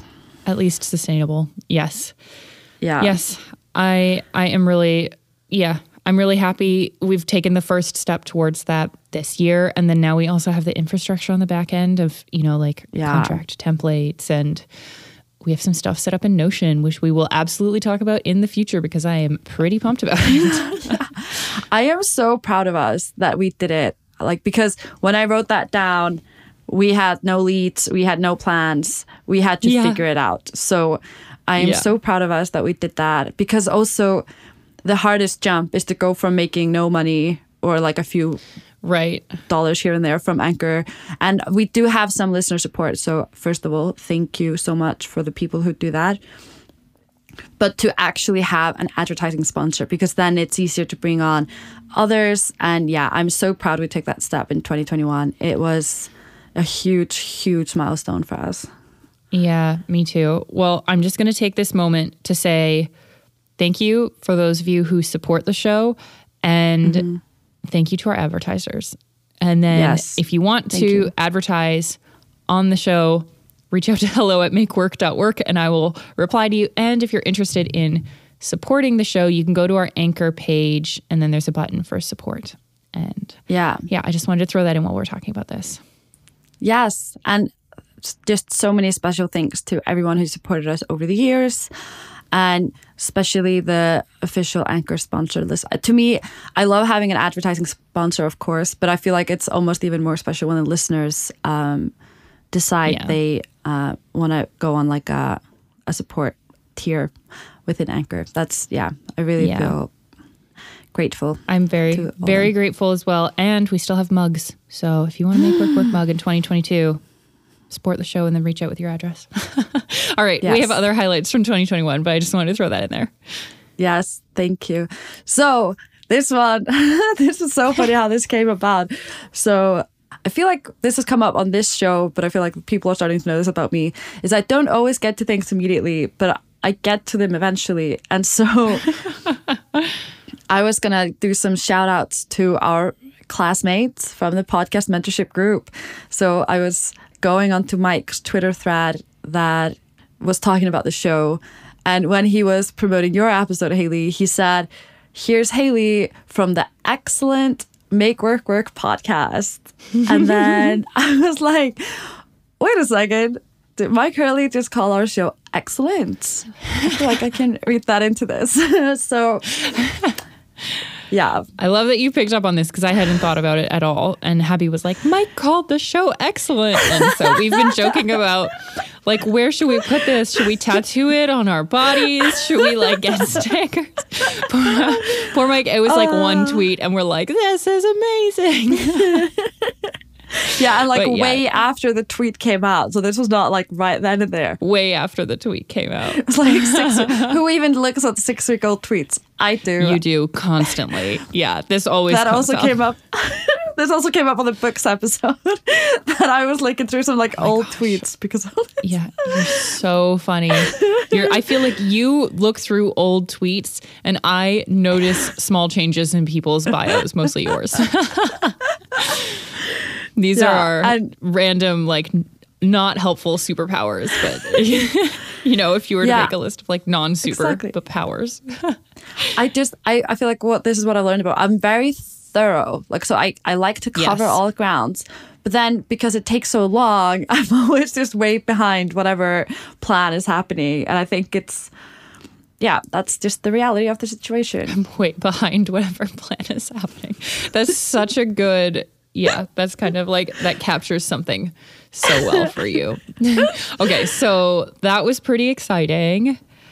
The other yes. one to mention, I can see this in our in our downloads. So on the back end, I'm like often going through our stats and our downloads and things like that. And every month, if I go through the monthly listens, Anchor will show me you know, what are our top episodes or what are the episodes that people are listening to. And it is so cool to see people making their way through the backlog of Make Work Work, which at this point is a lot, a lot, a lot, a lot, a lot of content. And mm-hmm. it's hours. I'll go through, you know, days. It's yeah, days. days. It's like it's hundreds days. of hours. Yeah. It's days. So it's it's really fascinating to me to see I'll see people go through and you know you'll see people listening to episode 1 and then going through there this last month people are on episode 8 which is fascinating so we're you know 30 episodes behind but just wanted to say it's very cool Speaking of being see. behind you know? Speaking of being behind, it's very cool to see people making their way through the backlog. Yeah, and we had one tweet from Grant in particular and this again, speaking of being behind, because this tweet is from the 15th of April, 2021. my so we're we're getting th- th- through to you know the people. And so Grant literally wrote. I'm just going to read it directly. He says, "I recently started checking out your podcast at Make Work Work, and just hit the point where Habbi wonders if you'll have new listeners going into the backlog in 2020." Well, here I am in 2021. and thank you, Grant. That just made me smile, especially in the context of this conversation. Yeah, that is very cool. And that was episode five. And the title of that one was You Are an Email Address to Me. And I just, I remember that one. That's so funny. That was our first episode of 2018. Oh, look at that. That's a long time. Wow, that that, Yeah. that seems like it's different people. That's so long ago. mm, no, that does seem like it's different people. So that is a fun one. Mm-hmm. And then last highlight from 2021, we've talked about this already, but we don't really pay attention to the charts a lot for podcasting, except when we reach number one, which we did in the careers category in Iceland. So thank you again, Iceland listeners, for making that possible. Yes. Because I mean, I think the charts are just kind of they are what they are, but it's kind of it's cool once you get to the really high number, low numbers. So being at number one, that one was a highlight. Yeah, absolutely. And I just want to say for all the Icelandic listeners, everything I said about Iceland before obviously doesn't apply to the Make Work Work listeners of Iceland. It applies to all the other people in Iceland. So That's a caveat. just want to make that very clear. Whenever we talk anything that isn't, you know, a thousand percent positive about Iceland doesn't apply to you. Obviously. No, it definitely doesn't apply to the Make Work Work listeners. It applies to all the other Icelandic, uh, not all the other ones, but just some of the other ones. It's anyway. I'm just gonna back out of this. everyone. Everyone. Yeah, let's back away from this. Let's Yes, back away like the two-year-old in a kindergarten somewhere. It definitely applies to that person. You know. Sorry, we're we're often no. I just wanted to say thank you, thank thank you everyone who listens in Iceland. It really really does mean a lot to me, especially given everything I just said about the word dynamics. I sometimes feel it's um, it was really special to see that we have a growing number of listeners here. So that honestly is really mm-hmm. really special to me. So, yeah, What a 2021. yeah. Thank you for making a podcast with me, Hailley, in 2021. Mm-hmm. Thank you. Mm-hmm. This has been a year where we figured out how to do podcasting around me taking multiple months off and just, you know, there's so much has changed behind the scenes this year too, which I think we're going to get into a little bit in the shout outs section. But it's been, it has been a year. It has, So this has been, I mean, I think in the ways that we talk on the show, this has been such a huge year for us in a lot of ways. But one of the things that we've talked about lately, Habbi, wanting to just sort of share openly with everyone who listens is that you know just the reality of what is what we're talking about on the podcast which let's remember is a conversation that we have pretty much just once a month. It isn't always reflective of everything going on in our lives and we're okay with that. That's the point. This isn't a podcast where we are trying to capture everything going on in our lives. But i think especially you know going through a highlight section like this and wrapping up our year we're talking high points but i think that there's just a reality that we want to mention to everyone which is like there's a lot of behind the scenes and it's not reflected here because ultimately you're listening to two friends right who are talking and we also try to save up a lot of our most exciting information and most fun announcements for each other on the show. So the energy here is just not reflective of the rest of the time. So I know it's been a really hard year for a lot of people in my life in a, in mm-hmm. various various ways. I know Habbi it's been the same for you. So I think what what I just want to mention is just that yeah, it's just that reality. Like the reality of what you hear on the podcast is highlights. Like that is our show. That doesn't mean that every hour of my day is like this or your day Habbi, which, you know, it very much isn't. Although often recording day, the rest of the day is fantastic. So like maybe like one day out of the month, we know it's going to be like amazing. Um, but that there's a lot of other days in a month. yeah, I think I just was really aware of it. I think for like episode 36, because I feel like we were so excited about a lot of things. And I just realized that maybe people might look at that and then look at like a social media feed and just think everything is amazing all the time. And I know it can be really jarring. And I also just think the reason like and I think the word here to think about is that this is a show. Like this is heavily produced, edited, planned. We take a long time to prep the show. I take even longer to edit the show. like this is a produced entity. It's a show. And also like the reason Hailley and I can even have a show together is because yeah, we are excited to talk to each other and like we get really excited Yeah. about things together. And I think for both of us, like working on this show is just the highlight, like what Hailley said, like it's a highlight in our normal lives. Like I, like I take time away from other things to work on the show. Um, and I think some people might not even understand it because they're like, "Oh, is what are you just editing?" And I'm like, "Yeah, like yeah, I'm just editing. Like it just takes time."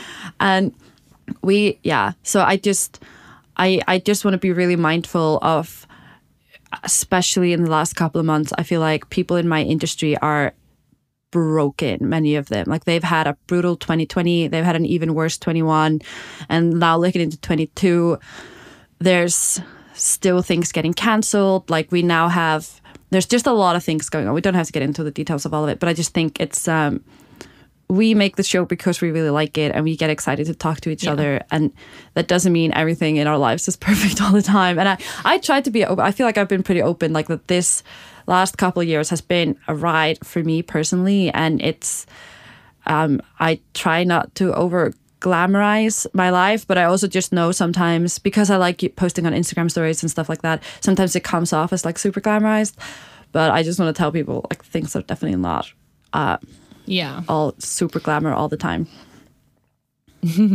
Yeah. I also think there's something to be said for like what are the you know, this ultimately this is a conversation between us. Like this is so there are some things that don't come up in conversation. And sometimes that's just Yeah. Yeah, absolutely. you know, they don't come up because we know that we don't want to talk about it. And that's, you know, just the nature of our friendship. Like we know sometimes the things that the other person doesn't want to talk about. And yeah, I think, mm-hmm. yeah, I think we just wanted to mention this because I don't want anyone to get the perspective that everything is great all the time. And I don't think, I don't want to get into all the things that aren't great. I just want that to be, you know, that's not a fun show. Like, No, You know, I, exactly. I want this to be fun for pe- it's fun for me. I want this to be fun for other people who are listening mm-hmm. too.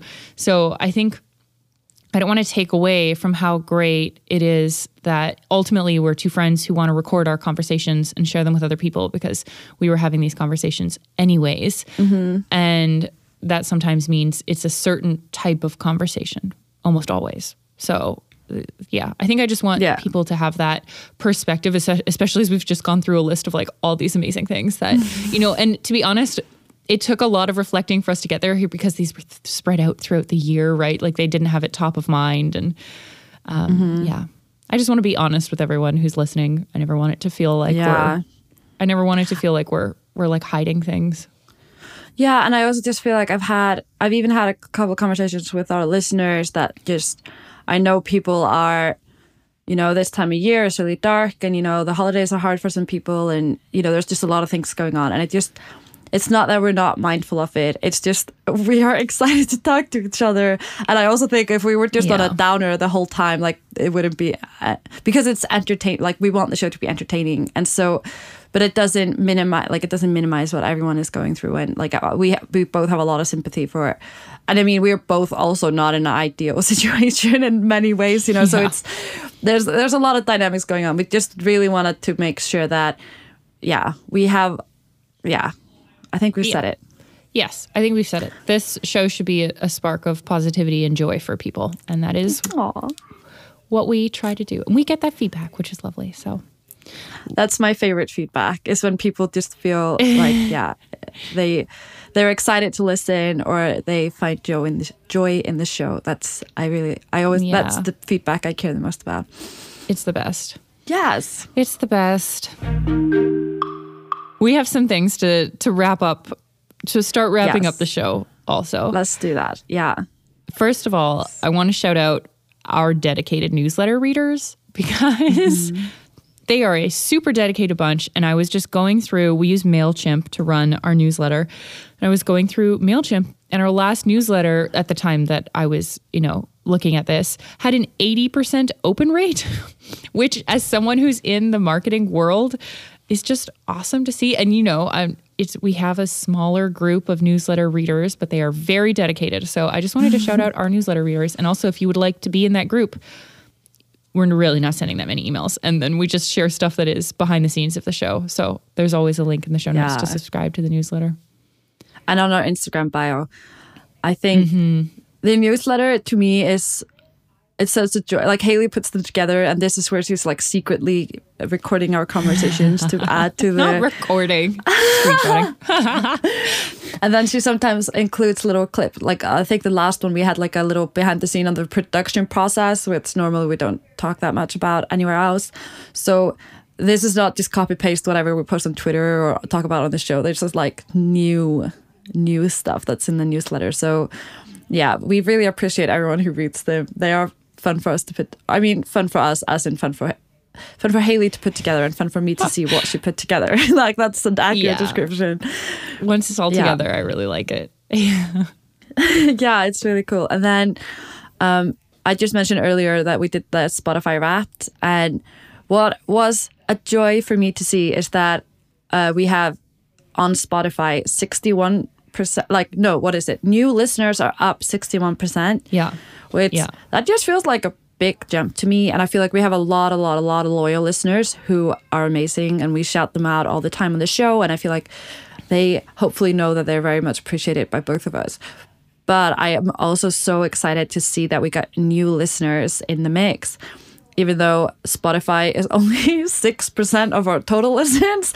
So I don't know how representative it is of the whole.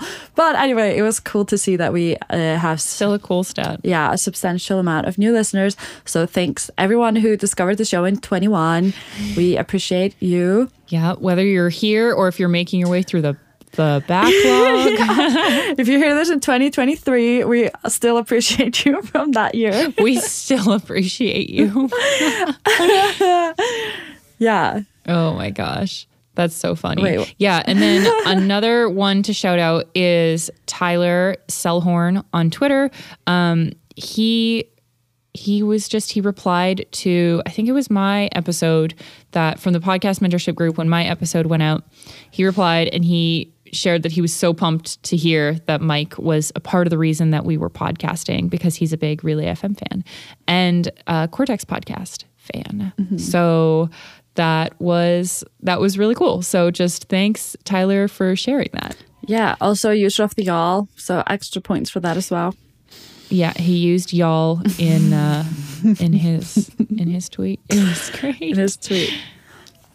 Yeah, I think uh, another shout out. We have quite a few of these. We are like wrapping up our year, and a lot, like we said, like a lot has happened. I really want to do a big special shout out to Myke Hurley because we were in his podcast mentorship group all year long, and uh, he, I think we said this on the show. I don't remember exactly. Um, he graduated me from GarageBand, so now I'm using Logic, which is a professional tool that is so much better in every single way. And it was, I don't know if I would have made the jump to Logic myself just because, you know, imposter syndrome, I'm like, oh, I don't need Logic, it's fine. But it's such a, if you're ready for that uh, upgrade, it's such a great tool. And I was also just reflecting on it because uh, we had a lot of conversations over Zoom, and I feel like he just gave me more confidence with editing. And I think I'm not wrong that he's helped cut down the editing time of this show by like a third, which is That is wild. huge because it takes forever to edit this show. This is what I mean about it's a show, like it is edited, it is produced. So that was just uh, a really helpful boost. It also me- means that we have more time to focus on things like uh, sponsors and things like that. So it's been really, really helpful. So um, thanks again to Myke for all of his time he dedicated to this project. I think it elevated both of us this year, and I just, it was really cool to be a part of it. Yeah. Yes. Thank you, Myke. It absolutely elevated both of us. And I think it just had us thinking about show preparation differently and going into recordings slightly differently just to make it make the editing more efficient and ultimately make mm-hmm. it so that we can get a consistent and regular amount of content to our listeners. So thank you, Myke. Oh, and then I have another shout out that relates to this because basically when this is exactly what I mean about this just momentum and the this kind of like magic experience I've been having recently. So just after having that conversation with Myke about he basically graduated me into logic, um, I was having a co- totally unrelated conversation with somebody uh, at work. We had ended up having a super long conversation about all sorts of things, and then towards the end of the conversation, I say say to her, I say, um, "Oh, by the way, I'm just starting to use Logic because I have this podcast and I do the editing, and so we're like, I just," and she looks at me and she's like, "Oh." Don't touch Logic till somebody can show you around how to use it. and she was like, You know, I do music production, right? I was like, Yeah, I do know that. She was like, Why don't you invite me over for a coffee and we sit down and I'll show you Logic?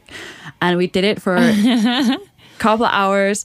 I was blown away by how she just was like, You do this and this and this, and that's it. And I probably would have gotten to it eventually. Same with Myke. Like, we probably would have gotten eventually to you know this better place but it's just so helpful to have somebody who can accelerate uh, you getting there and so just a huge shout out Yeah. to zoe for uh, sitting down with me showing me how to use logic it makes everything so much easier and it would have been just a, such a steeper learning curve to have had to figure it out myself so just a huge huge thank you to her Yeah.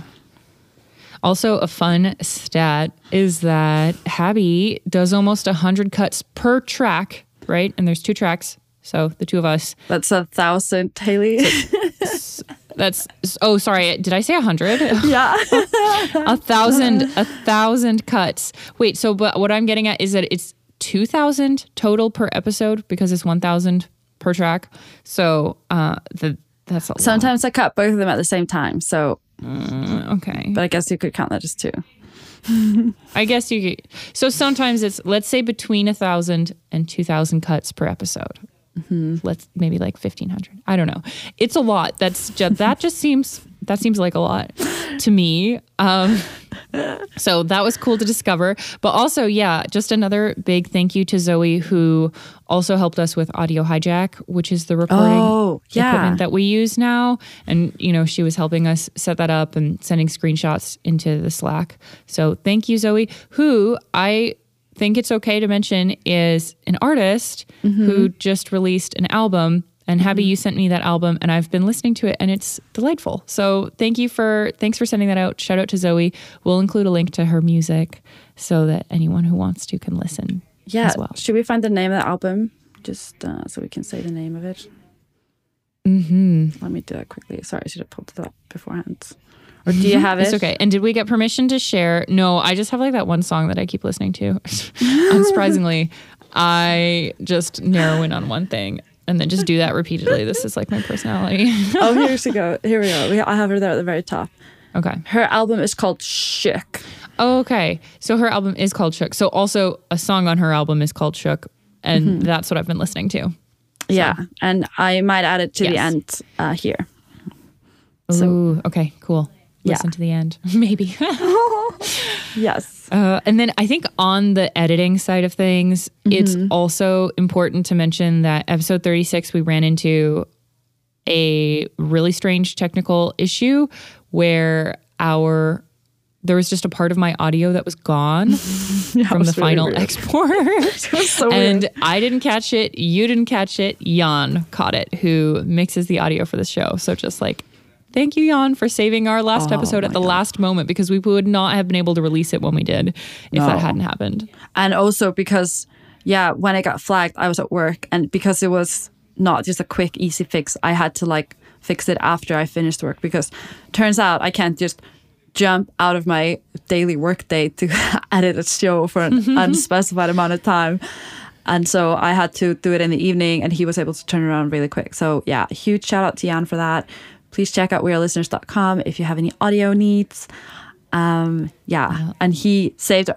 I would have been mortified if we would have put the episode out like that, especially because it wasn't. We were so close to putting it yeah, out. especially because it wasn't obvious how to fix it. So it's not like we could have just pulled it and put it straight back up. Like, it, yeah, it would have. Oh my god, that would. Have been, I'm stressing myself out just thinking about it. So Don't just think about it. Don't think about just it. thanks to Johan for catching that. that was like an almost spiral. Thanks for